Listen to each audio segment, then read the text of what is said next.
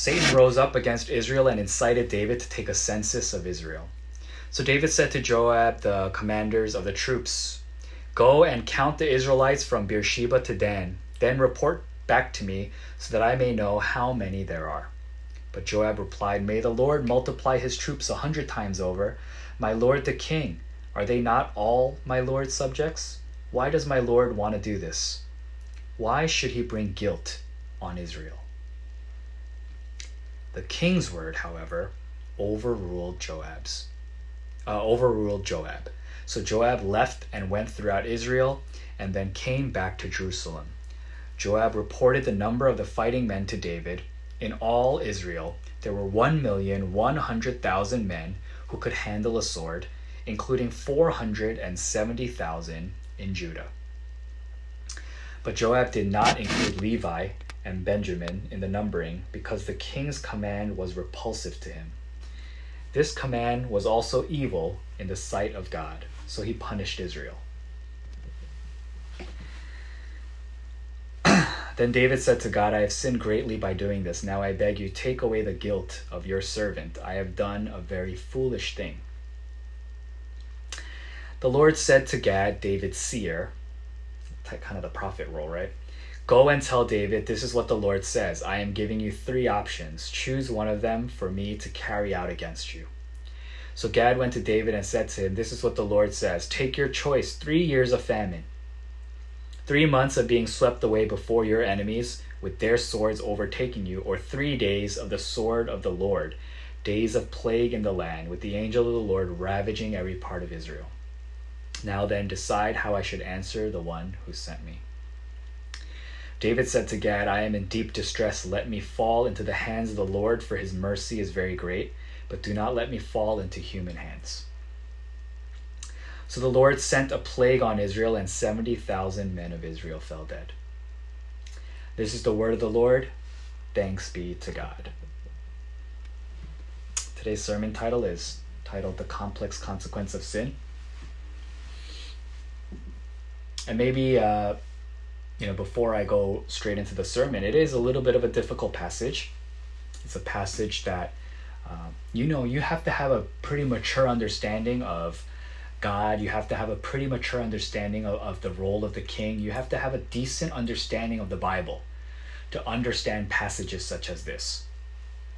I would say that a cursory reading, or unfortunately, terming it this way is unfortunate, I guess, but an immature faith and an immature understanding of the relationship with God and an immature relationship with God makes this passage hard to understand. It's true, because in this passage, we see a circumstance and we see kind of the end product resulting in something very grave, something very, it's not the ending that we would hope for. But what I will say is that a mature understanding of covenant relationship with God, a mature understanding of what the king's role was, it helps us to understand this story. And it teaches us something about ourselves, and it teaches something that is very serious for us in our relationships with God as it relates to sin. And so this is one that is very important for us to understand. You might not like it. I don't like it. I didn't like reading this. I didn't like the implications. I didn't like the conclusions that were drawn. I didn't like writing this sermon, because it places more responsibility upon us. It demands something of us. But it's something that we have to listen to, and it's something that we have to learn about. For us to be in the right relationship with God, these are the types of things that we need to speak, that we need to listen to, that we need to understand. And so, I titled this "The Complex Consequence of Sin." What do we see in the story today? We see a situation in which David does something that very much offended God. I know David was the best king of Israel. He was God's beloved, chosen, adopted son. David had a really, really special relationship with God. That is undeniable. David had intimacy. He was so close to God. He understood God's heart. He wanted to do what God wanted to do. It was one of the closest relationships that we could see. As a biblical example, the relationship between David and God was one that we should all aspire towards. We should all want to be that close to God.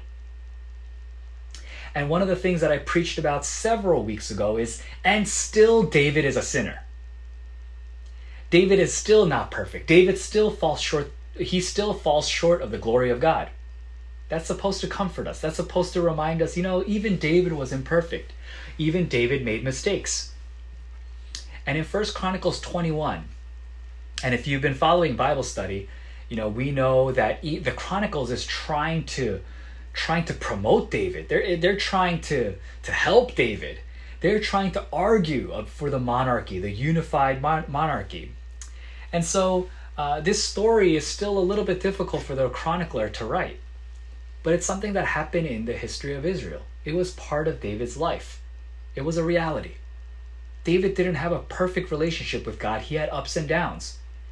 And you know, in fact, we talk about David committing adultery, that he indirectly murdered someone to take on his wife.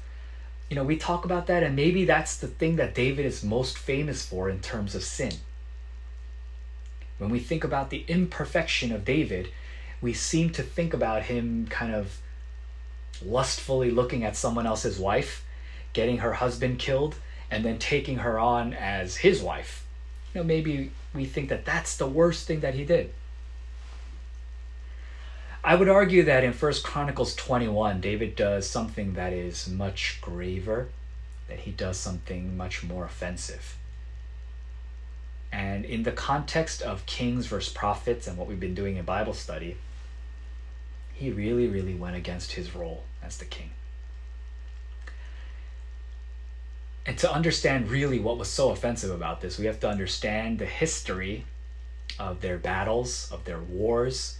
We have to understand the way in which David kind of strategized for the multiple military campaigns that he had to take on.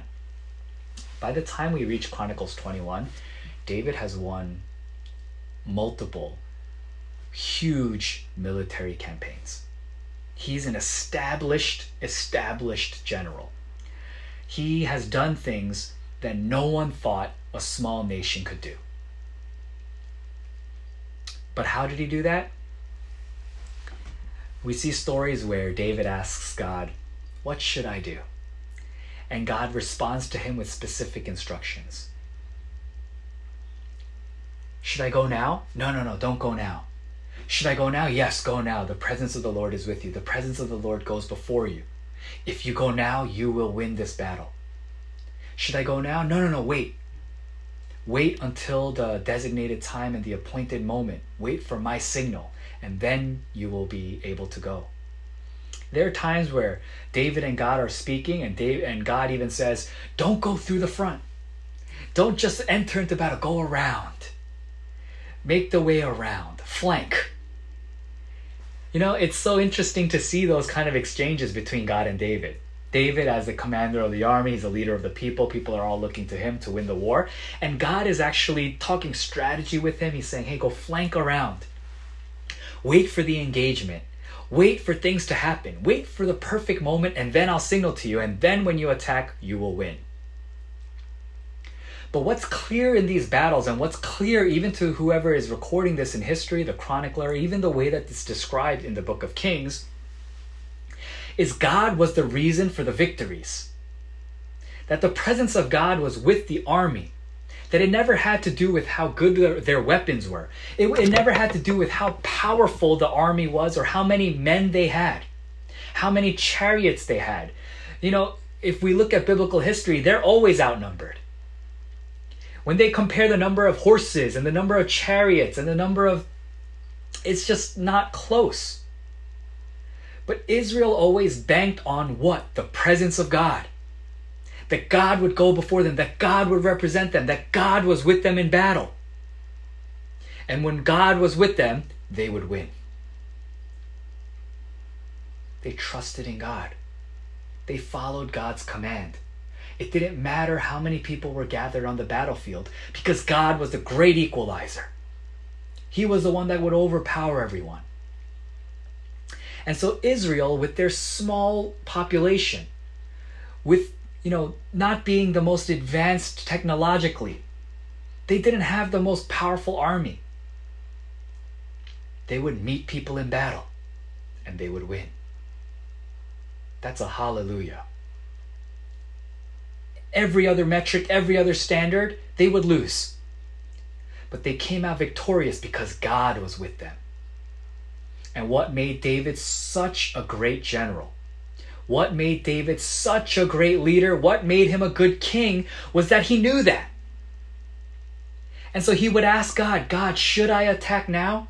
God, what should I do? God, the Philistines are so many. How do I fight them? Where should I go? What is the situation here?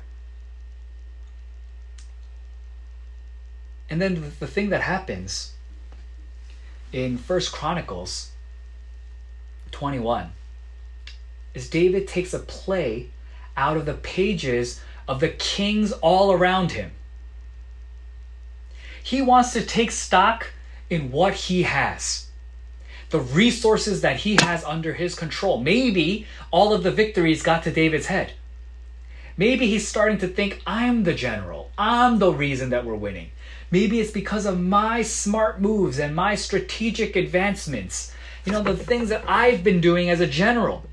We don't know exactly what it is, but instead of seeing God, he starts seeing people and the resources. He starts wanting to know how many people he has fighting in his army. This is something that God said not to do. This is something that God said, don't do. He told David not to do this because then it's the reminder that it's not God's presence that's winning the battles. David is starting to see the things around him, the human resources around him.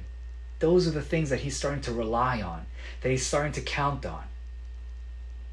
Remember when we talk about Israel, and the kings always have to face a question. How do you want to build this country? How do you want to build this kingdom? Do you want to build it like everyone else, or do you want to build it in covenant relationship with God? Part of their battles, part of their military stories, part of their military strategy, they had to be choosing constantly that they were going to build the kingdom according to covenant relationship with God. If God is with us, who can stand against us? If God fights for us, then we do not have to fear the enemy. We do not have to fear the battle. The battle is won. Suddenly, David, after many, many successful campaigns, maybe the prosperity is getting to him, he says, hey, let's count the soldiers. Let me have an understanding of how many men I command, how powerful we are, what resources are at my disposal. You understand? You understand that this mindset is what God found so detestable. It's this mindset that God is guarding against. He can't have the king start thinking like that. He can't have the king start thinking according to the ways that other kings think, that every other nation thinks. Every other king, they're thinking about how many chariots, how many spears, how many men, how much shielding, how much resource they can have in the war. Right? That's how other kings think when they're going into battle. That's not how David was thinking. That's not how he was supposed to think. But suddenly, after so many successful military conquests, people singing his praises, people saying that David is the greatest commander, the greatest general in Israel, maybe it got to him. And he started taking inventory. What's at my disposal? How many men do I have? How powerful are we? How strong are we? How prepared are we? And he says to Joab, let's count how many men we have. And you know what Joab says? He says, listen,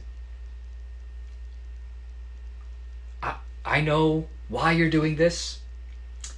I understand why you might think like this. But he goes, why would you do this? Does the number matter? The Lord multiplies the number every time we go into battle. The Lord is the one that equalizes. The Lord is the one that wins us the victory.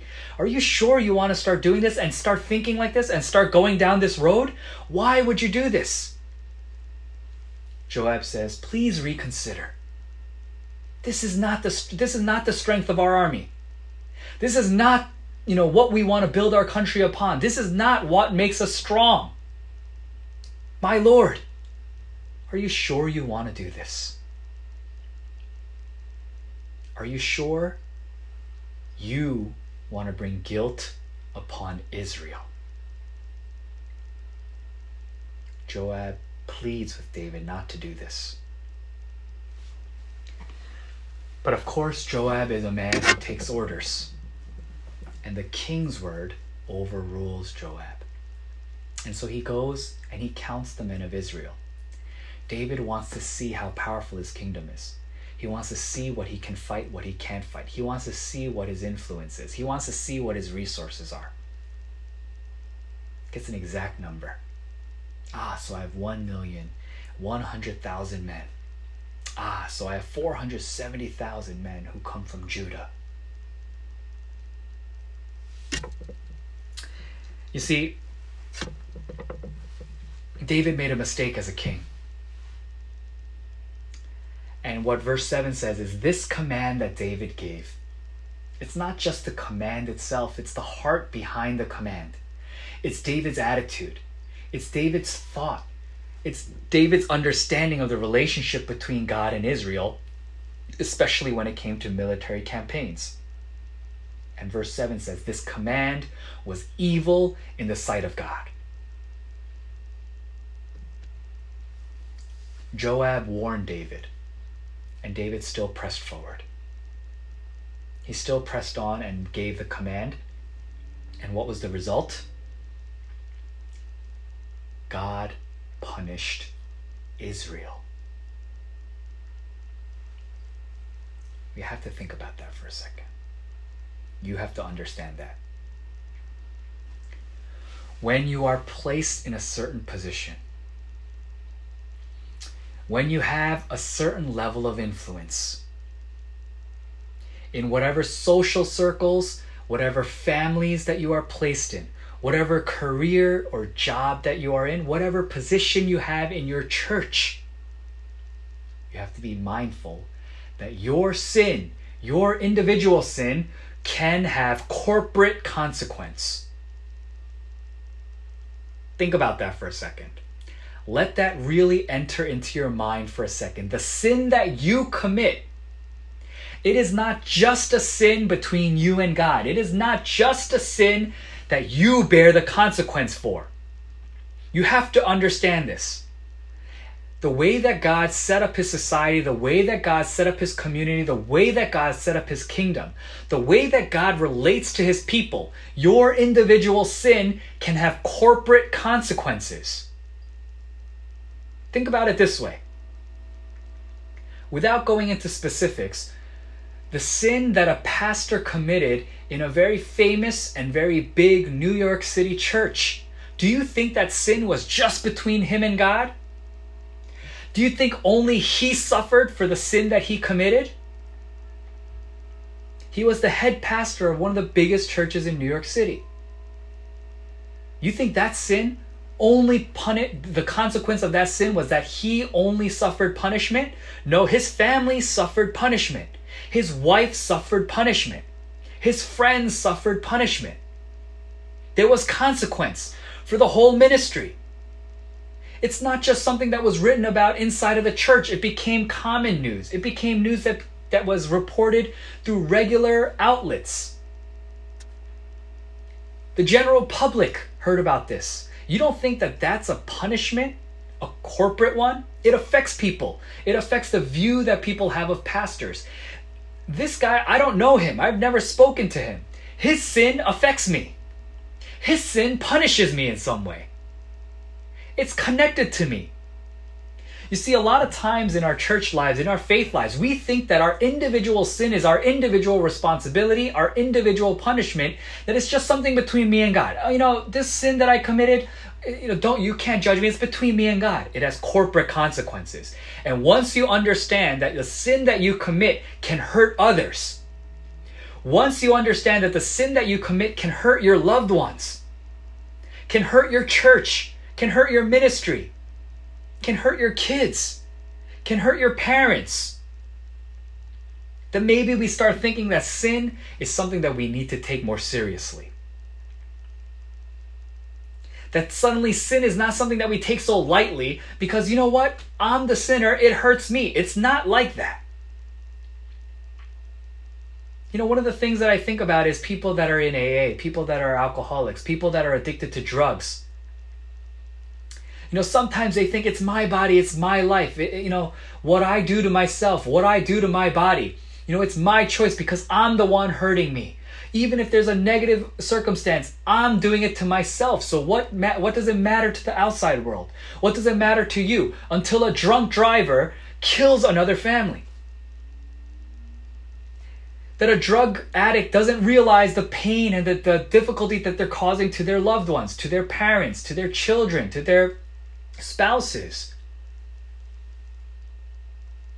You see, the sins that we commit, they have a trickle-down effect. They hurt other people. That's how community was made. That's how society was designed. The sin of a king was not just to be born, not just to be held and punished against the king. Verse 7 says the command was also evil in the sight of God. David's command, David's sin, David's mistake. It was David's command that was evil in the sight of God. And who got punished? Israel got punished. That's not fair. It's not fair. You might say, why would I have to suffer for someone else's sin? That's the way that it works. Sin is something that pervades and it invades and it goes and it catches all the people that are vulnerable. It finds its way to course through and to break down walls and to find a way to affect everyone. A sin that is found in church doesn't just affect the person that committed the sin. It affects the whole church. It affects everyone that's involved. It affects innocent bystanders. It hurts the reputation of the church. It not only hurts the reputation of the church, it hurts the reputation of God. It hurts the reputation of Christianity as a whole. And one of the things that we do as individuals is we excuse ourselves for the sins that we commit because we say, yeah, it's only hurting me. It's only hurting my relationship with God. No, it's hurting so many more people. And when you understand that, you start to understand the complex consequence of sin. Your sin can sometimes affect generations. The sin that David committed with Bathsheba affected his generations. It caused family turmoil through David, through multiple generations. And the sin that David committed here in the role of the king. Why? Because he's in an important position. Sins committed by people who are in power positions. Governors, mayors, presidents, pastors, celebrities, people that have influence. The consequence of their sin is so much deeper. It's so much graver. You see that the punishment extended to all of Israel. And unfortunately, 70,000 people lost their lives. And you might think to yourself, that's not fair, God. When someone sins, when there is sin, particularly from a sin that comes from the king, who is supposed to be the covenant partner to God, who is supposed to represent God to the people, who is supposed to be the closest one to God, who is supposed to model the proper relationship between God and man, through his example, through his personal worship, through his policy making, through the way that he governs, the way that he builds the kingdom. When someone like that sins, there is going to be a trickle-down effect. And there's a consequence. God, as a God of justice, has to make sure that there's a consequence. It's not justice if you commit a sin and there's no price. There's no cost. Why did Jesus Christ have to die on the cross? Why couldn't God just take away the sin? Because God is a God of justice. And what David did here caused corporate pain. It caused community pain. And as individuals and as people of God, you have to start considering things like this. When I sin, I am hurting others. When I sin, I am causing others to doubt God. When I sin, I am causing others to get lost and to not be able to find faith in God.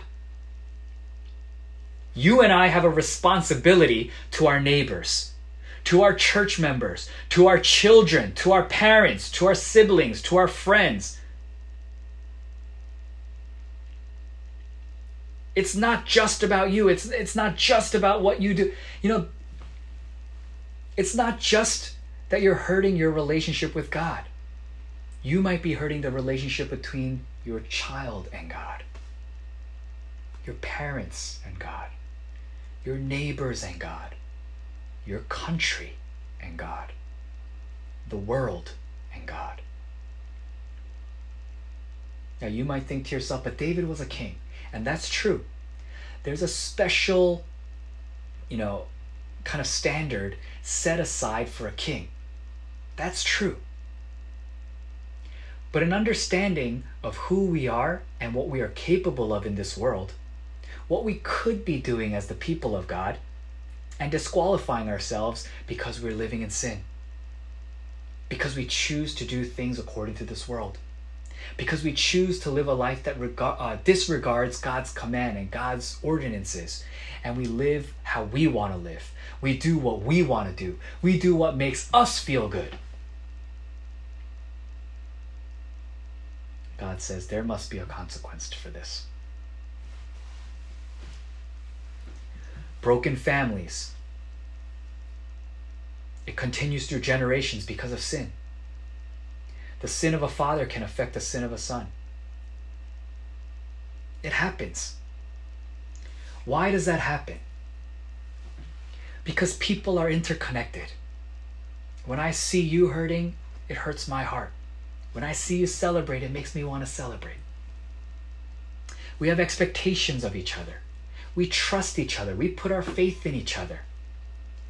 We see each other as brothers and sisters in Christ. Your sin will shock me. Your sin will hurt me. My sin will hurt you. That's part of the vulnerability of being a family together. David's sin caused Israel to be punished. The Lord sent a plague on Israel, and 70,000 men of Israel fell dead.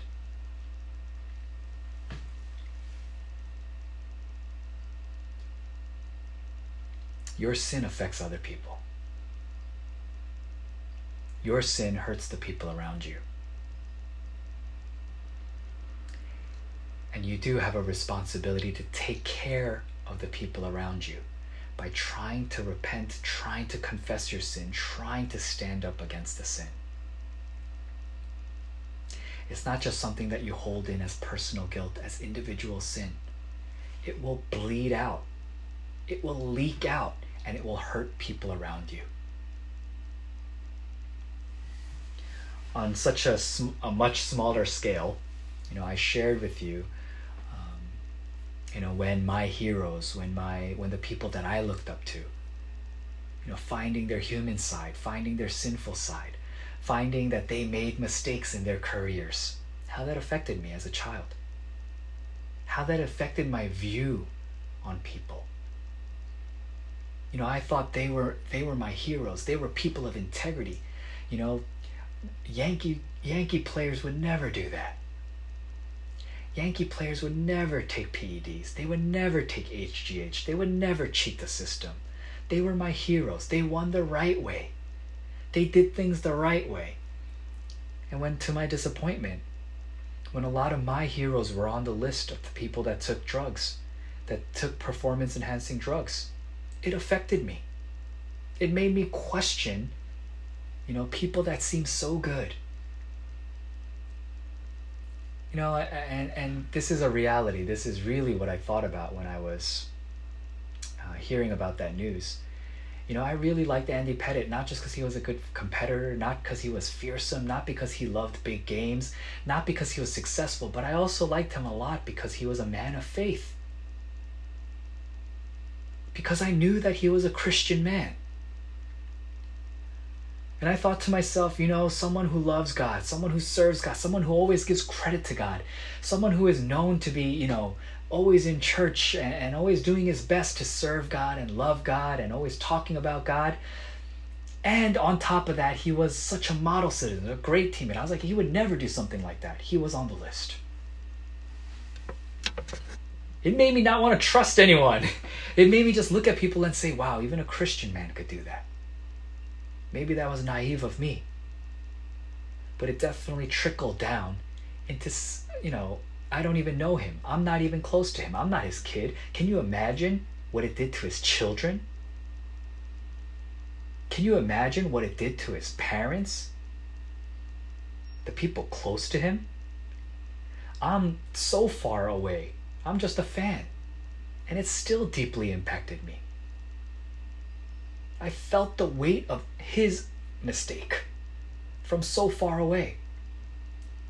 And what about in our families? What about in our churches? Churches that fall apart because a pastor sinned. We are interconnected. We were created corporately to be a community. And we owe it to each other to try to live lives of holiness, to repent for our sins, to try to ask for forgiveness for our sins so that it doesn't become a reoccurring problem, so that it doesn't become a pattern of our lives, so that it doesn't grow so large that one day it could shatter your image, that it could shatter you, that it could shatter your family, that it could shatter your community. And maybe it's time for us to start taking seriously living the life of holiness to bring healing into our country. That the consequence of sin may be bleeding out from outside of the walls of the church and into our community, into our country. Maybe protecting the moral fiber of our country starts inside of us. Maybe it starts with us trying to live holier lives, one that is more acceptable, more pleasing in God's sight. Maybe it starts with us repenting for our sins and trying to stand up against temptation. You want to protect your children, you want to protect your families, you want to protect your loved ones. You have to make a commitment against going against God. You have to make a commitment to standing up against sin. My sin is not just my sin. It will affect all of our youth group students. It will affect all of our English ministry members. It will affect our whole church. It will affect my wife. It will affect my family, my friends. It will affect people on the outside who don't even know me, who look at me and say, look what that pastor did. You think I want to go to church? You think I want to put my faith and my trust in God? Look at that. You understand? There is a complex consequence. We see it bear out in this story. Is it nice to see? No, it's not. It's ugly, but it's true. And you have a responsibility to bear. That's why I plead with you on Sunday mornings, on Sunday afternoons, to take the confessional time seriously, to not carry the burden of sin anymore, to ask for forgiveness, to repent. We are in a constant cycle of having to repent. That is true. But you don't want to keep bearing that sin and holding that sin and committing the same sins over and over again. It will impact people. At some point, it will break people. It's up to us to stop that cycle. I'm sure David regretted this, and in some ways, when I look at the life of David, perhaps this was his biggest sin. 70,000 people died because of him. And and it reminded the people, it reminded David of the responsibility that he has as the covenant partner, as the king of Israel. We need to be reminded of that. Maybe not on that scale. I'm not the king. I'm not a president. But you definitely impact the lives of people around you. And the sins that you commit will be felt by people around you. So I need you to stand up against sin. I need you to be confessing your sins and repenting for your sins on a daily basis. And the same way, you need me to be doing the same. And when we do that together, then we form the community of God. Then it becomes the kingdom of God. Then it's something that we're not asking each other to be perfect. I'm not asking you to never commit sin. You know me by now, and I would never preach that. But we need to understand that there are consequences, and we need to be repenting. We need to be trying our best to stand up against the sin. We need to ask for the Spirit of God to empower us so that we can stop falling to temptation.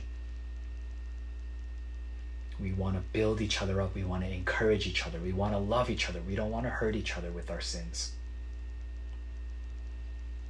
Remember this story.